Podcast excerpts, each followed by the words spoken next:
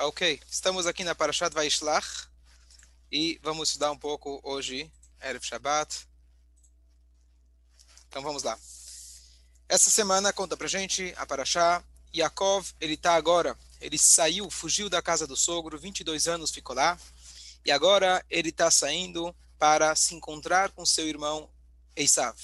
Aquele irmão de quem ele tinha pego as brachot, e agora ele está saindo para se encontrar com ele como de repente ele aparece com o irmão. Então, na verdade, quando a mãe, lembra que ele tinha pego a brachá do irmão, a mãe falou: foge lá para o meu irmão. E um dia eu vou te avisar, quando teu irmão, teu, teu irmão se acalmar, eu vou te avisar. Então, na verdade, o Yaakov ele foi avisado que ele já poderia se encontrar com o Esav. E aí, nesse momento, ele se prepara de três formas ele se prepara de três formas.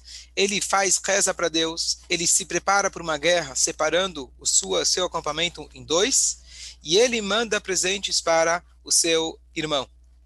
E a Torá descreve para a gente o encontro deles dois, e aqui vem um ponto muito importante. Yaakov Avino, ele vira e fala para Deus, Katonti mikol ha-chassadim u mikol haemet. Essa frase é chave na nossa vida. Katonti é katan. Katan em hebraico, pequeno. Sou pequeno perante você, Hashem, de todas as bondades, o Mikola Emet, de toda a verdade que você fez comigo. O que, que significa essa frase? Essa frase tem um ensinamento grandioso. Deus, lá atrás, já tinha prometido para Yaakov: fica tranquilo, eu vou te proteger, você vai ter uma vida boa. E chega no momento aonde ele ia enfrentar o irmão dele, de repente ele ficou com medo. E ele vira para Deus e fala: Deus, eu sei que você me prometeu. É verdade. Mas talvez eu já gastei as minhas fichas. Talvez eu já não mereça mais. Catonte, eu me sinto pequeno perante todas as bondades que você me fez. Talvez você me prometeu que ia me proteger do meu irmão Esav, mas eu já ganhei 11 filhos, eu ganhei muito dinheiro, quatro esposas, estou com uma vida maravilhosa. Talvez no meu irmão Esav eu não vou ganhar. Então ele vira e fala para Deus: Deus, eu me sinto pequeno perante todas as bondades que você me fez. Dizem nossos sábios, daqui a gente aprende uma lição incrível para o nosso dia a dia. Se Yaakov vindo, que ele tinha muita moral para poder dizer, eu fiz mitzvot, eu fiquei, como ele disse para o irmão, fiquei com meu irmão, com Lavan, eu ainda cumpri todas as mitzvot. Ele não virou e falou para Deus, Deus, olha bem, olha, eu fiz isso, fiz aquilo, fiz Torá, fiz mitzvot, eduquei meus 11 filhos, tenho uma família maravilhosa, faz favor de me preservar. Não, não tem trocas.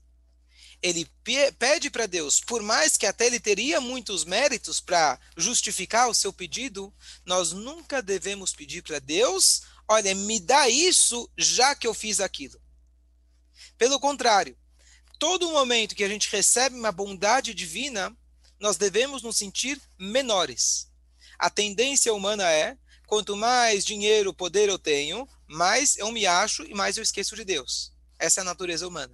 Um Yehudi, quanto mais dinheiro ele tem, ele tem que se trabalhar para falar, poxa, se Hashem me deu tanto, eu, eu já gastei minhas fichas. Se Hashem me deu tanto, eu me sinto humilde perante tudo que ele deu. E por isso aqui a gente tem uma lição muito prática e importante. Que quando nós fazemos tefilá diariamente, a gente faz mitzvot, a gente pede para Deus, a gente estuda mais Torá. E quando a gente precisa de uma ajuda extra, a gente fala: bom, hoje eu vou dar mais tzedakah, hoje eu vou rezar com mais kavaná. A gente vai fazer tudo isso, mas todas as mitzvot que nós fazemos, esperando algo que a Hashem possa nos ajudar, é importantíssimo, porém não é como uma troca. É como eu estou dizendo para Deus: olha, Deus, eu estou fazendo a minha parte. Faz o favor, não pelo meu mérito, por você. Se fala na Slichot, faça por você mesmo. Eu quero um presente gratuito. Por quê? Com o reconhecimento que, por mais que eu faça o melhor, ainda eu estou muito distante de ser perfeito. E tudo que eu tenho é graças a Deus. Então, quando a gente faz a tefilá, nós devemos estudar mais, fazer mais rezas, fazer mais mitzvot para poder merecer alguma coisa, mas não é uma troca. Não é como você chega para o teu patrão e fala, olha, esse mês fiz A, B, C, D, E, F, G, por favor, eu quero que você me dê um aumento. Não, não, não, não é assim que funciona. Eu faço A, B, C, D, E, F, e na hora de pedir eu falo, faz um favor. tenha uma misericórdia infinita, Hashem. Você já me deu a vida, você já me deu a possibilidade de respirar. Posso pedir, por favor, para que você me dê condições de eu poder servir você melhor? Se você me der dinheiro, eu vou poder servir você melhor. Se você me der saúde, eu vou ter uma vida maior para poder fazer mais mitzvot. Essa é a maneira que a gente deve pedir para Deus. E isso nós aprendemos dessa passagem logo no início, catonte. Eu me sinto pequeno perante todas as bondades. E aqui vou complementar que nesse Shabat nós estamos entrando no dia muito importante, é chamado Rosh Hashanah da Hassidut. Porque nesse dia, média de 200 anos atrás, o primeiro Rebbe o autor do Tânia, primeiro Rebbe do, do, do, da, da, linha Chabad, o Alter Rebbe, Shneur Zama de Liadi, ele foi libertado da prisão. Logo a gente conta algumas coisas, talvez já lembra do ano passado, mas uma das coisas muito bonitas que vale a pena a gente aprender, e eu acho que a gente até tocou nisso numa outra aula. No judaísmo, nós temos várias linhas. E a tendência nossa é sempre é sempre a gente polarizar na linguagem atual. Ou você é Trump ou você é Biden. Ou você é dos judeus que apoiam o Bolos, ou você é dos judeus que são contra o Bolos. Mas que Bolos tem que estar na história, tem que estar na história. Então, o que acontece? A tendência humana é a gente se colocar em times, se colocar em caixas, como se fala em inglês. A gente se colocar, eu sou isso, você é aquilo. Fica mais fácil. Ao invés da gente entender que cada ser humano é diferente, cada ser humano é único, e é difícil a gente aceitar isso, porque dá muito trabalho na nossa cabeça entender todo mundo, vai lá entender. É mais fácil falar, olha, tem os corintianos, tem os palmeirenses, acabou. Pronto, quem é corintiano eu falo, quem não é palmeirense eu não falo, ou vice-versa, cada um com o seu, certo? Então o que acontece? Quando o Alter Ebe saiu na prisão, quem foi que colocou ele na prisão? Aqui, nesse mundo físico, no mundo terrestre, foram judeus ortodoxos, extremamente cautelosos e estudiosos da Torá. Só que eles, na sua visão, acreditavam que o Alter Ebe era como um Shabbatai Tzvi, Deus nos livre, um homem que iria desviar os judeus do caminho da Torá. Eles acreditavam que a Hassidut não era uma coisa que poderia ser ensinada para o povo. E eles acreditavam nisso com tanto fervor, ao ponto que eles fizeram o que é considerado talvez um dos pecados mais graves, que é você delatar um judeu para as autoridades. E eles fizeram isso. Eles falsificaram, na verdade, o Alter Ebe, ele tinha um fundo de tzedakah, que na época já tinha, na verdade, judeus pobres em Eretz Israel, passando fome literalmente, e ele juntava tudo dele, literalmente, se você o Tânia, ele extorquia, se eu posso dizer assim, os seus Hassidim para dar tudo o que eles tinham. Se você tem comida na mesa, todo o resto você tem que dar, porque tem pessoas passando fome. E ele mandava esse dinheiro com, ele, com muito suor para Eretz Israel. Eretz Israel na época estava sob domínio turco, e aí eles usaram isso, falsificaram documentos, colocando acho que três, quatro zeros a mais, daquele dinheiro, vamos dizer que era, sei lá, 5 mil, virou 5, 500 milhões, mostraram isso para as autoridades, fizeram bem feito o caso, e acusaram ele que ele estava querendo fazer uma rebelião contra a Rússia, que a Turquia na época era, era o oposto. E aí ele foi preso. Tá bom. A história é longa, ficou 53 pre, eh, dias presos. Ele foi, teve visitas importantes naquele momento. O próprio Czar foi visitar ele. Teve várias histórias de ministros que foram visitar, reconheceram sua grandeza, etc. Não foi uma coisa fácil, mas de 53 dias depois foi comprovado, ficou claro que ele tava, é, foi absolvido. O que, que acontece? Como que estava, você pode imaginar, o sentimento dos alunos dele enquanto ele foi preso? Ninguém sabia no começo como que ele foi preso. Ele chegou no, quando ele foi pego, na verdade, era em Sukkot. Ele foi pego, na verdade, é, ele foi levado numa carroça preta. Carroça preta significa o preso do maior, com a maior acusação possível. Na época era seria um preso político.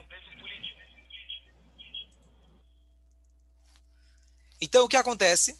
É, eles nem sabiam de onde, de onde veio isso. Imagina que você descobre quem foi que colocou o teu mestre na prisão do, com pior, com acusação do pior crime? Aquele mestre que te ensinou aquele mestre que você gosta. Como você ia sentir em relação àquele homem?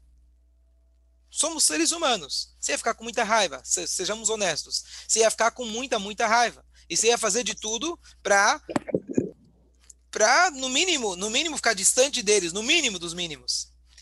Mais ainda, quando Alterebe saiu da prisão, por engano, nada é por engano, ele acabou sendo levado, em vez de ser levado para a sua casa, levar, não era nem na casa dele, ia ser levado para uma casa, ele foi levado, bateram na porta do vizinho errado, no andar de baixo, e o vizinho eh, do andar de baixo era da turma que tinha colocado ele na prisão, dos antagonistas, judeus religiosos.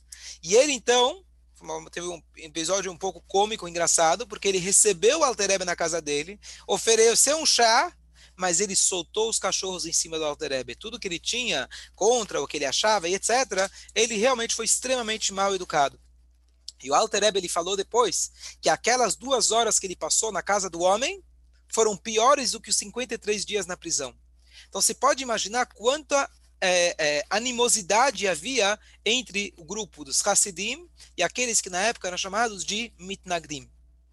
Então o que acontece?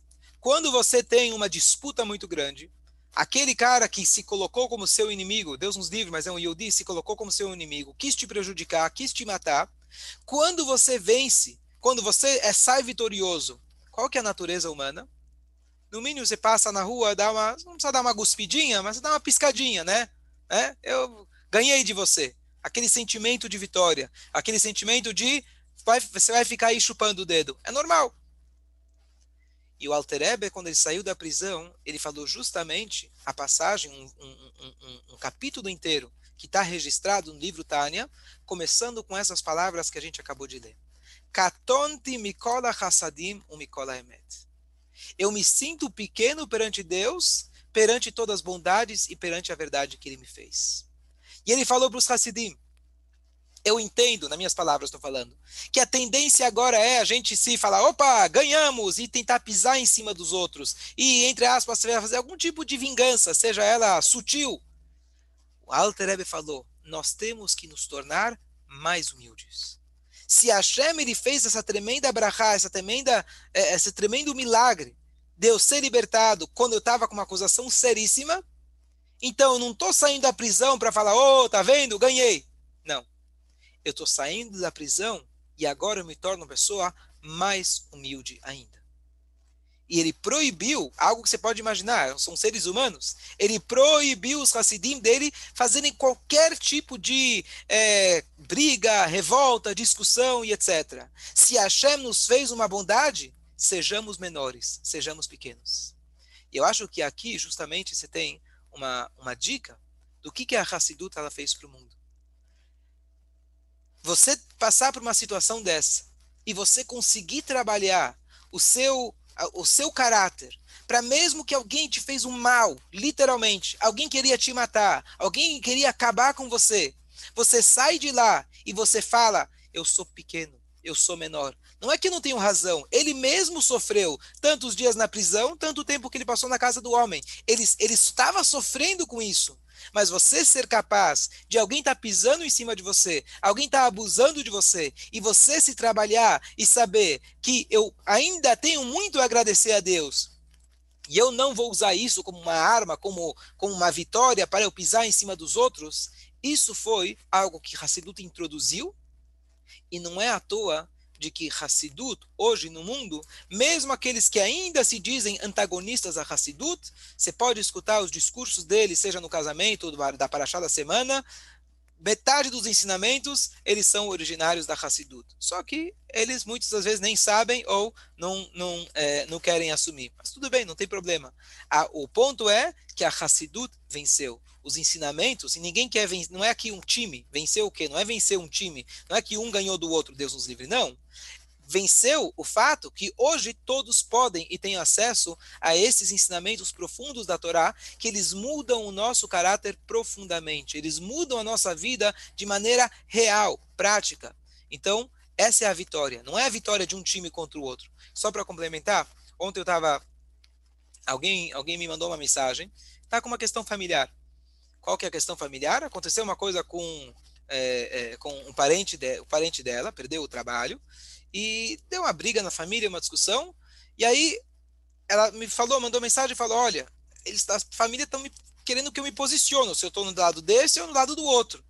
Então eu não sei o que fazer. Eu falei: A vida vai sempre querer colocar a gente num buraco. Colocar a gente, eu sou desse time ou esse é do outro. Se você é Biden, se é Biden, tá bom, então não falo mais com você nunca mais. Você é Trump, então não falo mais com você. Se você é PT, então esquece. Se você é Likud, então o que você falar para mim não serve mais nada. Porque eu acabei de colocar um ser humano que ele é extremamente complexo, que ele tem tanta coisa para me ensinar, e eu falei, eu julguei ele, você não é do meu time. Ah, você é religioso? Ah, você não é religioso? Ah, você é sefaradi? Ah, você é rabat? Ah, você é lituano? Se a gente faz isso, a gente caiu no buraco. A vida sempre vai querer colocar a gente no buraco. Você está do time dele ou do time do outro? Está defendendo o papai ou está defendendo a mamãe? Está defendendo o irmão ou está defendendo a irmã?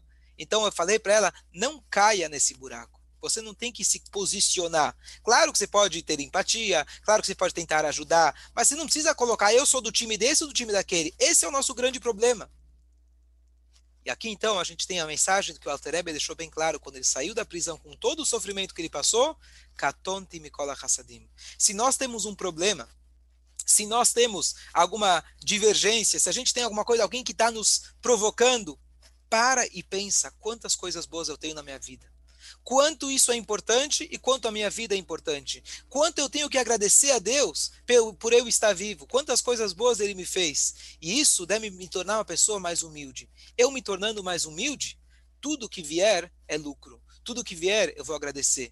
E eu vou pedir sempre, com a humildade, que Deus vai me dar um presente. Então, acho que isso é uma lição tremenda que está no início da Paraxá, e a gente pode aplicar isso de maneira prática no nosso dia a dia.